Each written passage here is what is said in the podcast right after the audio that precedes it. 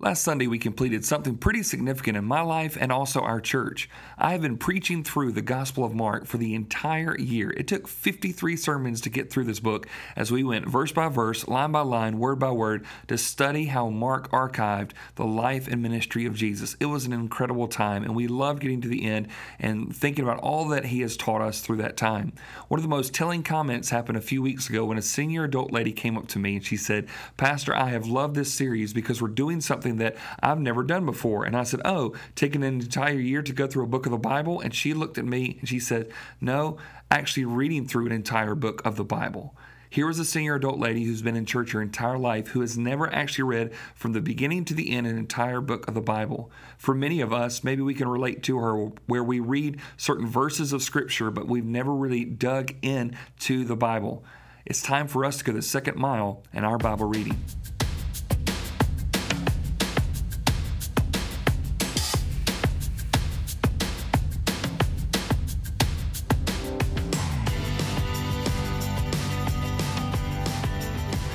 Travis Agnew here. Thank you so much for joining me on another edition of the Second Mile Podcast, where we seek to live out the words of Jesus, where he said, If someone asks you to go one mile, go with him two as well.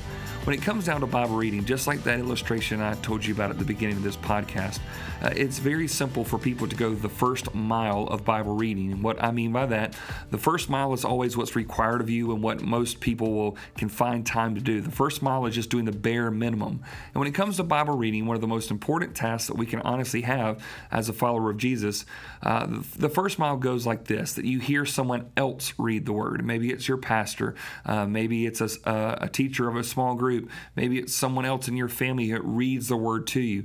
Maybe in the first mile, maybe you have a devotional book. But if you haven't noticed, a lot of the devotional books that we look at these days will have one verse of scripture at the top of the page and an entire rest of the page on somebody's commentary about it. So, so one line of God's word and the 99% rest of the page is on man's word. And I think we've sort of gotten that backwards through the years that we are reading the bare minimum when it comes to the word. And not only that, we are reading it oftentimes out of context, out of the way that God had put this word together. And so when we're going to look at the second mile today about what does it mean to Bible reading, I want to introduce a game-changing tip for your Bible reading. And this is it. Now, you may think this is going to sound very elementary, but this is the game-changing tip. Read the Bible by books. And you may think, wow, that, that's a really impressive thought there, Trav. I uh, never really thought through that before, but you'd be surprised at how many people have never done that. That a lot of times what we do is we take the Bible out of context, take a verse here, a verse there, and we have to realize that verses of Scripture haven't even been around uh, for the last few hundred years. And you may say, I thought the Word has been around longer than that. I'm talking about those little numbers that separate paragraphs of thought, uh, books from each other, and so that you might know John 3:16 without knowing John 3:14 and 15 that helps you understand verse 16. Or maybe you know Philippians 4:13 and you don't know verses 11 and 12 that really set up and, and define what 13 really is talking about. A lot of times we realize these verses have separated uh, movements of thought that God has inspired these authors to put together, and we take these verses out of context and honestly, we seek to use them for our advantage. Now, are there certain verses that are going to be more applicable than others? Absolutely. That, that's natural to happen. But what you don't realize this is that the first uh, person I ever noticed that would take one verse of Scripture and remove it from its context and use it to his own advantage was a guy by the name of Satan. That's right, uh, the devil. He was using it on Jesus. Uh, we, it's recorded in Matthew chapter 4 and Luke chapter 4 as Jesus continues to combat him. And every time Satan would tempt him with something, Jesus would respond But it is written, but it is written. And so he continued to quote scripture from Deuteronomy. And so then what would take place next, which is pretty remarkable, is that Satan then he quotes a verse uh, from Psalm 91 and tries to uh, beat Jesus at his own game. He takes a verse of scripture, he quotes it correctly, but he takes it out of context, he twists it and uses it to his advantage to fit his agenda. And if we're not careful, we can do the exact same thing. We have to get to the place where we realize we want to read the Bible the way that God has put the Bible together and not just the way that we think that it should be read. We don't want to do the bare minimum. We truly want to know God's Word.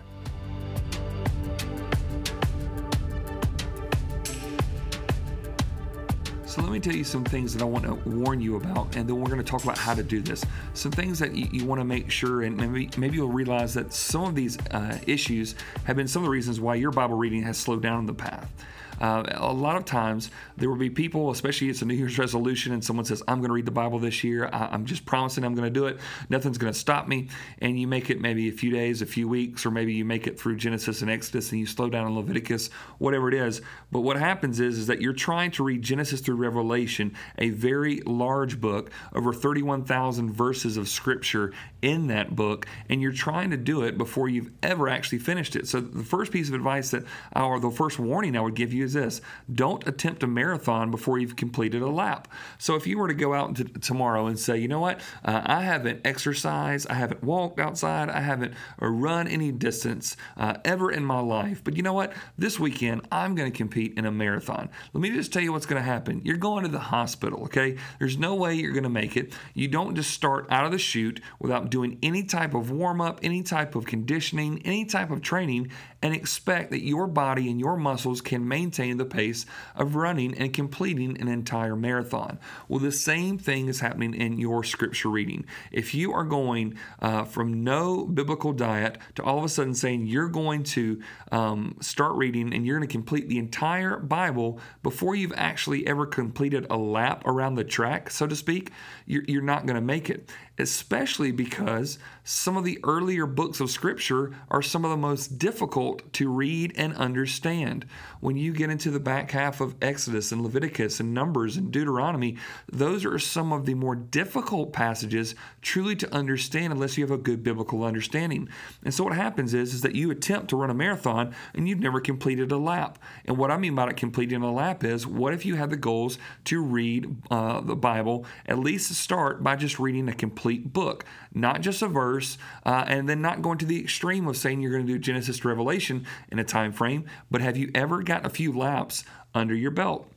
So if, if, you're trying to feeling guilty about this and you haven't completed your Bible reading plan and you're pondering what it should be, I just want to offer this advice. Try reading an entire book of the Bible before you read the entire Bible. Uh, read straight through the uh, the letter uh, that James wrote or the epistle of First Peter. Um, maybe you get a small like one of that in the New Testament under your belt and read one of the Gospels. Go to Matthew, Mark, Luke, or John. Uh, if if you like really thinking about how the New Testament relates to the Old Testament, go to Matthew. If you like something fast fast paced uh, and getting to the point, go to Mark. If you like someone who's investigative and very detailed, go to Luke. If you like someone who's more theological and making you kind of think deep thoughts, go to John. Find one of those. Finish a gospel before you try to go Genesis to Revelation. Maybe go all the way through Acts. And, and as over time you start developing those muscles, you can work towards reading the entire Bible. And, and that's a it's a wonderful worthy goal, but you need to make steps that you're getting there as you mature, that you're not getting there right away it takes a little bit. You got to count the cost before you begin. So start uh, completing some laps before you do that marathon. Too many people try to attempt to do a marathon before they've even completed a lap.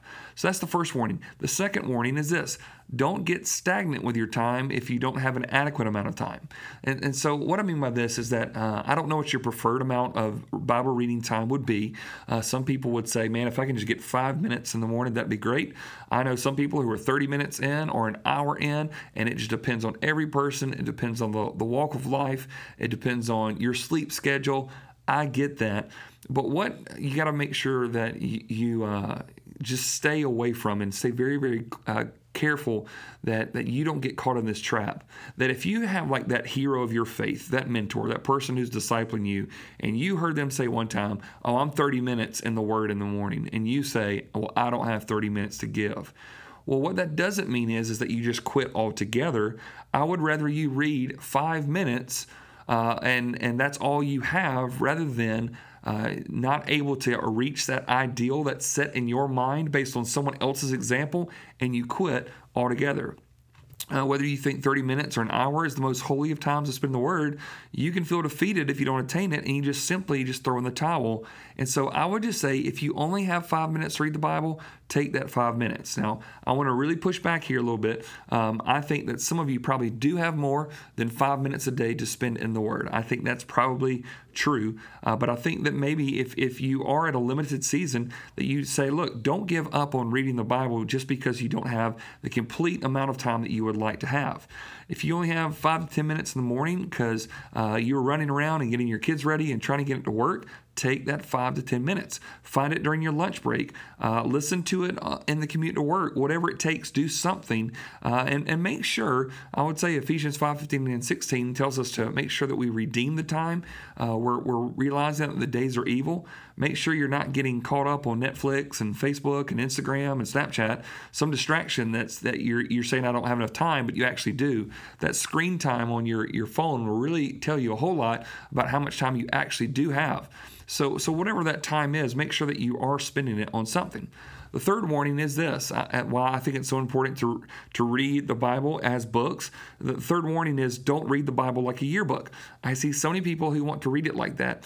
And if you remember uh, getting a yearbook when you were in school, uh, you'd get this book and you don't normally turn to the first page of the yearbook. You turn to one of the last pages of the, a yearbook because you look at the index and you are looking for your name. And then you look at your name. Okay, my name's Travis Agnew, and what page am I on? And I go to page 34 and I look directly to only the pages that have to do with me. I look at my uh, senior picture, I look at what sports team I'm on, I look at other places where maybe I was quoted or received or whatever it is, and uh, and I really don't care about the clubs and organizations that I have no involvement with. I would only go to the pages that had something to do with me.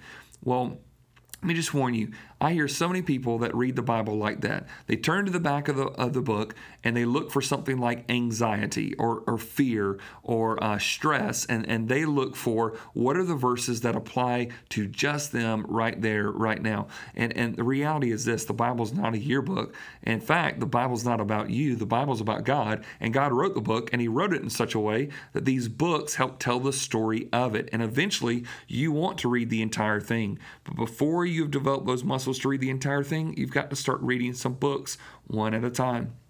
The fourth warning I'd give you is this don't read the Bible like a fortune cookie. Uh, that's not the way it's supposed to be. You know what it's like? You go to a Chinese restaurant, and just because the, the waiter comes out and gives you this cookie and it, and it goes to your seat rather than the person sitting next to you, you crack this thing open, you open up this little uh, piece of advice, and it's supposed to apply to you. And uh, it's, it's, it's, remarkable that they're so, uh, I guess, abstract that it's almost it can apply to anybody anytime, right? And that's the way they're intended to do. Well, a lot of people would treat the Bible like that, where they're hoping that some random passage will be God's answer for you today. Uh, where they open up the Bible and they put their finger down and they just sort of find a spot. That is a dangerous, dangerous place to be where, where you do that. Because once again, um, tell me one other book in the world that you read like that. You don't read any book like that. No one picks up any book off any shelf, just flips to a random page, points their finger down at it, and expects that somehow that's going to be what you need to hear that day. And so, while can God use that? Sure, He can. Uh, does He? Occasionally he might, but most often he's going to use the word the way that he intended it to be used, the way that he inspired it, the way that he compiled it, and that is through books. So when you think about this, once again, this game changing principle of reading the Bible by books, starting at the beginning and reading all the way to the end, you have to even realize this that regarding the Bible, the Bible has a beginning, middle, and end, and each book of the Bible has a beginning, middle, and end. Now, each book it has a logical train of thought, and God designed it that way. And we believe that Bible intake is essential to Christian discipleship. Since 2 Timothy 3:16 and 17 says all scripture is inspired by God and is profitable for teaching, for correction, for reproof, for training in righteousness, so that the man of God may be adequate, equipped for every good work. That means that every single book in the Bible is beneficial for you. Whether it's down to the ones like Jude and Zephaniah that maybe you forget about, uh, or maybe the ones like Psalms and Philippians that you feel comfortable with, or the ones like Leviticus and Revelation that scare you a little bit. All of them have some wonderful things that tell, help us know more about God. And so it's important for you to continue to work at this. Joshua 1 8 would talk about this book of the law as he's getting ready to go into the promised land. It says that he was uh, fearful, and God saying, Look, don't be fearful. Here's, here's why. This book of the law shall not depart from your mouth, but you shall meditate on it day and night, so that you may be careful to do according to all that is written in it. So you want the, the all, the totality of it. Uh, Romans 15 4, Paul wrote it this way For whatever was written in former days was written for our instruction, that through endurance and through the encouragement of the scriptures we might have hope. So, what was written in the former days about God is now written for our instruction right here, right now, and that through endurance of persevering, continuing to read the books the way that God composed the books, uh, it gives us the encouragement that the scriptures give so that we can find hope for our daily life. And so we want to learn to read the Bible the way that God set the table rather than treating it like a buffet line. We, we don't want to read it in such haphazard ways that's just picking and choosing, but to read it through in different stages of books. And so I recommend reading through the entire Bible, but don't attempt it until you have successfully read through a few books of the Bible. Um, so you, you take a gospel, you take an epistle, you take a couple other things that you just slowly start working your way through. And over time, you'll get to a place where you can read through the entire Bible because you feel a little more accustomed. You've got some of those things in. And, and so here's one thing I do want you to think about is have you ever wondered how long it takes to read through each book of the Bible?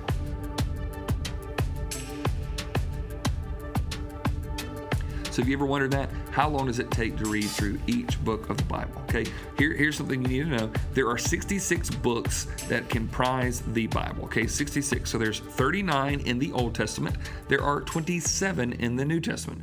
The Old Testament is a much more significant portion of the scriptures, and it is more difficult to read than the New Testament is stereotypically as a whole. So 66 books are there. They all range from very different size. So there are books of the Bible like Obadiah Obadiah and Second John and Jude that have one chapter. The longest book of the Bible is a book uh, named Psalms, which has 150 chapters in the Bible. So you've got all types of huge extremes there. So if there's 66 books in Bible, they they vary in length. Uh, but while the Bible is a big book, you can read it in book-sized pieces. And so here's something I want that may just completely uh, revolutionize the way you think through this.